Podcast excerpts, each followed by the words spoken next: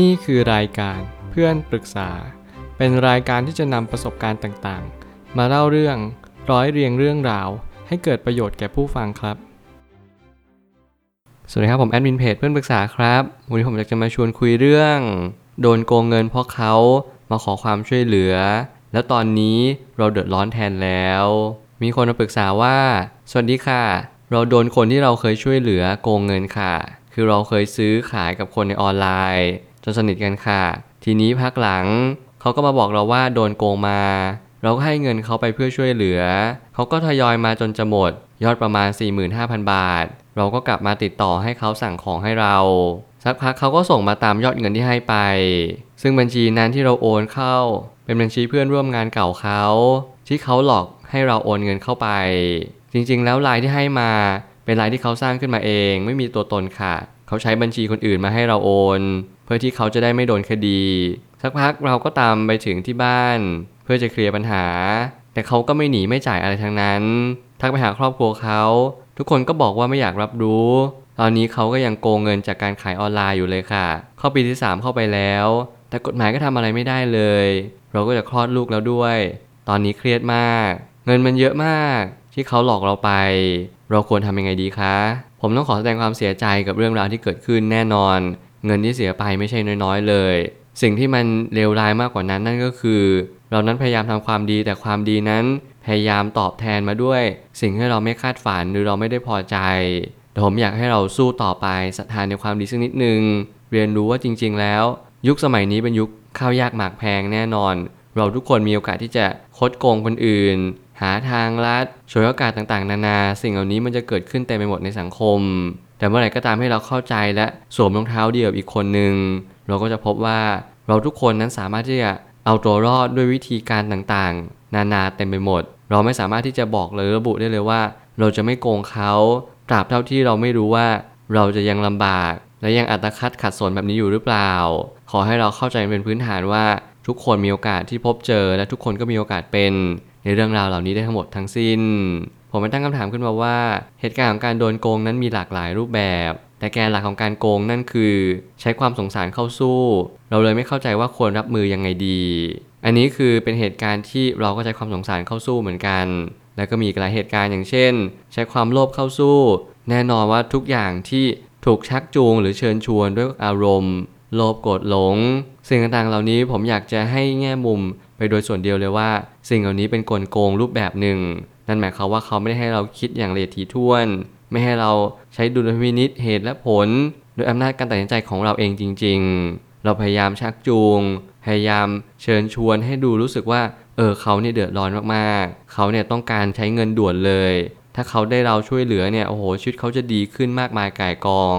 ปัญหาเขาเนี่ยจะทุเลาเบาบางลงไปอย่างหมดสิ้น สิ่งเหล่านี้คือสิ่งที่เรารับรู้ แน่นอนมนุษย์ทุกคนต้องการการยอมรับ และมนุษย์ทุกคนต้องการที่จะบางครั้งเนี่ยเราเห็นเพื่อนมนุษย์ร่วมโลก โอ้โหกำลังลำบากลำบนเราก็อยากที่จะหยิบยื่นโอกาสหรือว่ายื่นมือเข้าไปช่วยเหลือ แต่แน่นอนว่าการที่เรายื่นมือไปช่วยเหลือ โดยการขาดการพินิจพิจารณาจริง ๆ เรียนรู้ว่าการให้ยืมเงินเนี่ยเป็นสิ่งที่แทบจะเป็นไปไม่ได้ในความเป็นจริง นั่นหมายความว่าคนที่ยืมเงินส่วนใหญ่แล้วเขาก็จะบริหารเงินไม่เป็นพอเขาบริหารเงินไม่เป็นปุ๊บเขาก็จะ ไม่สามารถเอาเงินส่วนหนึ่งมาคืนเราได้ ถึงแม้เขาจะเอาเงินนั้นมาคืนเรา เราก็ไม่มีทางรู้แล้วว่า เขาจะเอาเงินนั้นมาจากตรงไหน เขายืมคนอื่นมาต่อหรือเปล่า หรือเขามีรายได้เสริม มีเงินเล็กน้อยจากโชคลาภ แล้วเขาก็เอามาคืนให้เรา สิ่งนี้ต้องสอบทานให้ละเอียดถี่ถ้วนก่อน จึงจะตัดสินใจโอนเงินให้ยืมไป การให้คือการให้ไป แม้คำว่ายืมอาจจะมีอยู่จริง แต่คนที่เดือดร้อน เขาคงมีวิธีการทำให้เรารู้สึกว่า เราได้เงินคืนอยู่ดี ไม่ว่าเงินเราจะออกกระเป๋าด้วยวิธีใด ต้องทำใจลูกเดียว ทุกครั้งที่เราบอกว่าเราให้ยืมให้เราคิดไว้เลย 99%ว่านี่คือการให้ไปเลย แล้วคุณก็ควรที่จะให้ยืมในโอกาส และจังหวะที่คุณโอเคกับเงินเงินนั้น นั่นหมายความว่าคุณอาจจะไม่จำเป็นต้องใช้เงินนี้เลยมันจะเป็นกระแสเงินสดอิสระในชีวิตของคุณ คุณมีเงินล้นอยู่แล้วในช่วงนี้ คุณก็สามารถที่จะช่วยเหลือคนอื่นได้โดยที่คุณไม่เดือดร้อน นี่แหละอาจจะเป็นโอกาสที่ดีที่ทำให้คุณได้ทำบุญด้วย และทำให้คุณได้เรียนรู้ว่า คนคนหนึ่งที่เราจะรู้จักกันจริง ๆ เนี่ย ต่อให้เราเป็นญาติพี่น้อง ครอบครัวเดียวกัน รวมไปถึงคนที่เรารู้จักมักจีกัน แต่เราไม่เคยที่จะให้หยิบยืมเงินกัน เราไม่มีทางรู้ว่าเงินนี้จะสูญหรือเงินนี้จะได้กลับคืนมา รวมถึงจะได้ใจกลับคืนไป สิ่งเหล่านี้เป็นสิ่งที่เราตัวเองไว้ก่อนดีกว่า และเอาจังหวะนี้เป็นหลักว่าเราไหวไหม เราโดนกระทบไหมจากเศรษฐกิจที่มันฝืดเคืองไม่ว่าจะเป็นเงินเฟ้อน้ำมันแพงข้าวของต่างๆนานาปรับขึ้นกันหมดเลย สิ่งนี้เป็นสิ่งที่เราต้องเน้นย้ำตัวเองก่อน ก่อนที่เราจะให้เงินใครไป และการโกงเงินนั้นก็มีเจตนาที่ชัดเจนว่า เงินที่โอนเข้าไปนั้น ชื่อมักจะไม่ตรงกับเจ้าตัว นี่คือวิธีสังเกตง่าย ๆ ว่าถ้าชื่อตามบัตรประชาชนไม่ตรงกับชื่อบัญชีธนาคาร เราแค่ปฏิเสธที่จะช่วยเหลือ ผมเชื่อว่าทุกอย่างเนี่ยมันก็คือกลยุทธ์กลยุทธ์หนึ่ง พื่อให้เราเรียนรู้จากความเป็นจริงในข้อหนึ่งว่า เราไม่สามารถที่จะไว้ใจใครได้ในยุคสมัยนี้ทั้งหมดทั้งมวล แล้วเราก็จงเรียนรู้ว่ากลยุทธ์ของการโกง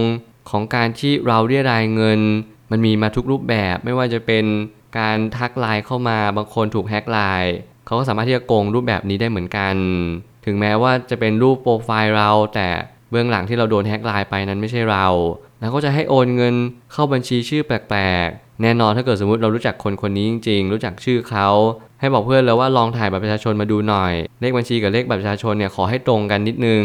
ซึ่งสิ่งเหล่านี้เป็นสิ่งที่เราก็ป้องกันไว้ด้วยว่าโอเค เราโอนให้เพื่อนเราจริง ๆ นะ ไม่ใช่ว่าโอนให้คนอื่นถ้าสมมติเขาบอกว่าโอนให้ญาติโอนให้นู่นโอนให้นี่ ก็อย่าเพิ่งปักใจเชื่อ เพราะว่าบางครั้งเนี่ยส่วนใหญ่แล้วการให้เราจะต้องโอนเงินไม่ว่าจะเป็นหลักพันหลักหมื่น ผมยังเชื่อเสมอว่า เราควรที่จะโอนไปให้เจ้าตัวก่อน หรือทางที่ดีที่สุดขอเบอร์ไปเลย พื่อนคนนั้นเพื่อนคนนี้ญาติคนนั้นญาติคนนี้ โทรไปคุยกับเขาว่าโอเค เรื่องราวมันเป็นยังไง เพื่อให้เราเนี่ยสอบทานโดยละเอียดใช้ให้ดูลพินิษเหตุและผลจริง ๆ ไม่ใช่อยู่ดีก็บอกว่ารีบรีบรีบเดือดร้อนมากๆ ขอเวลาแค่ประมาณครึ่งชั่วโมงไม่มีปัญหา เราจะโอนมาให้แน่นอน เพียงแต่ขอให้ชัวร์จริง ๆ ดีกว่าว่าเคสนี้เป็นเคสเดือดร้อนจริง ๆไม่ใช่การโกงไม่ใช่การเรียรายเงินต่างๆ ที่มันทำให้เราดูเหมือนว่าโอ้โห เวลาเนี่ยมันต้องเร่งรีบมากๆเลย เราเนี่ยอยู่ไม่ได้แน่นอนถ้าเกิดสมมติผ่านไป 1 ชั่วโมงหรือ 30 นาที นี่แหละจึงอาจจะเป็นวิธีสังเกตที่แปลกๆ ที่ไม่ชอบมาพากล ไม่ว่าการให้นั้นมันจะเป็นการช่วยเหลือโดนหลอก หรือว่าเหตุผลใดก็ตามแต่ เราเองเป็นผู้เสียทรัพย์สิน ถ้าหากเราพลังพลาดไปเราไม่เดือดร้อนมาก ก็คงต้องปล่อยวาง แต่ถ้าเดือดร้อนก็ต้องลองแจ้งความดู แน่นอน เรื่องราวนี้เขาก็ได้แจ้งความไปแล้ว แต่ว่ากฎหมายก็ทำอะไรไม่ได้ ซึ่งจริงๆ แล้วสิ่งที่กฎหมายทำไม่ได้นั้น อาจจะไม่ใช่เป็นความจริงเพียงแต่รูปแบบนโยบาย หรือว่าจำนวนคดีที่โดนแจ้งความกับคนคนนี้เนี่ยยังน้อยเกินไป เราต้องเข้าใจก่อนว่ายุคปัจจุบันนี้การโกงเงินออนไลน์เนี่ยเยอะมากๆ เราจะเห็นวันวันหนึ่งเนี่ยมีแต่เคสนี้เต็มไปหมดเลย ชื่อนั้นชื่อนี้โดนกันเต็มไปหมด เพียงแต่ว่าถ้าเกิดสมมติเราเรียนรู้แบบนี้เข้าใจแบบนี้ เราก็จะตระหนักได้ว่าทุกครั้งก่อนที่เราจะโอนเงินไปตลอดเวลา ขอให้เรามีสติและระลึกรู้อยู่เสมอว่า เงินนี้อาจจะไม่ได้คืน ไม่ว่าเขาจะจริงใจ ไม่จริงใจจะโกง จะสุจริตจะอะไรก็ตามแต่ขอให้เราเข้าใจแบบนี้เป็นพื้นฐานเพื่อให้เรารู้ว่า ทุกอย่างที่เราคาดหวังคิดเอาไว้มันอาจจะไม่เป็นเหมือนสิ่งที่เราคิด และนี่คือชีวิตจริง ๆ บางครั้งชีวิตมันก็มาย้ำเตือนเรามาสอนเรา ให้เราตระหนักรู้ว่า ต่อให้เราทำอะไรให้ดีที่สุดละเอียดรอบคอบมากที่สุด มันก็ยังมีจุดพลาด จุดเผลอจุดพลั้ง มันเป็นเรื่องธรรมชาติของมนุษย์เลย ขอให้เราทุกครั้งที่เราพลาดล้มลง ลุกขึ้นยืนต่อสู้ยืนหยัดศรัทธาในความดีนิดนึง เราต้องรู้ว่าทุกคนเนี่ยเขาก็คงมีวิธีการหาเงินในแบบที่ไม่เหมือนกัน บางคนพยายามทำงานสุจริตเพื่อหาเงินบางคนพยายาม หากลโกงทุกรูปแบบ เพื่อมาดึงเงินคนอื่นเข้ากระเป๋าของเขาเอง นี่จึงเป็นวิธีของนิสัยสันดานที่ไม่เหมือนกัน เรียนรู้แบบนี้เข้าใจแบบนี้ แล้วเราก็จะมีความสุขในชีวิตมากขึ้น สุดท้ายนี้ ทั้งนี้ทุกสิ่งในชีวิตมาย้ำเตือนเราว่ามันคือประสบการณ์ของชีวิต เราไม่มีทางเก็บเงินในกระเป๋าให้มันอยู่ครบได้ตลอดทั้งชีวิต มันจะต้องมีทางที่เสียไปอย่างแน่นอน ลองเช็คตัวเองว่าเราช่วยเหลือคนอื่น ได้มากน้อยเพียงใด ไม่ว่าเราจะช่วยเหลือเขาด้วยวิธีการใด ทุกอย่างคือการช่วยเหลือ ขอให้เราเรียนรู้ว่าการช่วยนี้ บางครั้งอาจจะไม่ได้รับอะไรตอบแทนในณวันนี้ แต่ผมเชื่อเสมอว่าเจตนาที่ดี จิตใจที่เปลี่ยมไปด้วยคุณธรรม อย่างน้อยที่สุดมันทำให้เรามีความสบายใจว่า เออ เราถูกโกงเนี่ยดีกว่าเราไปโกงเขาแต่แน่นอนไม่มีใครอยากถูกโกง ทุกคนอยากเต็มใจ ให้ในสิ่งที่เราให้ได้ แต่ขอให้คุณย้ำเตือนตัวเองว่าไม่ว่าจะให้ยืม ทำบุญให้เงินใครเข้าไป ขอให้ให้เท่าที่เราไหว ขอให้เราคิดว่าถ้าเกิดสมมติเราเสียเงินทั้งหมด 100%เราก็ไม่เดือดร้อนจากเงินนี้ เพราะว่าเราสามารถที่จะให้คนอื่นได้จุนเจือคนอื่นได้ ตามฐานะที่เราพึงมี นี่แหละจึงเป็นการให้ที่สมบูรณ์แบบที่สุด ที่ทำให้เรารับรู้ว่าการให้เราได้เงินคืนมันคือโอกาสของอนาคต การที่เราให้ไปมันคือโอกาสของวันนี้ทำวันนี้ให้ดีที่สุด ผมเชื่อว่าอนาคตมันก็จะดีขึ้นเอง ตามธรรมชาติในสิ่งที่มันควรจะเป็น ผมเชื่อว่าทุกปัญหาย่อมมีทางออกเสมอ ขอบคุณครับ รวมถึงคุณสามารถแชร์ประสบการณ์ ผ่านทาง Facebook Twitter และ YouTube และอย่าลืมติด Hashtag เพื่อนปรึกษาหรือ f r ร e n d t a l k ด้วยนะครับ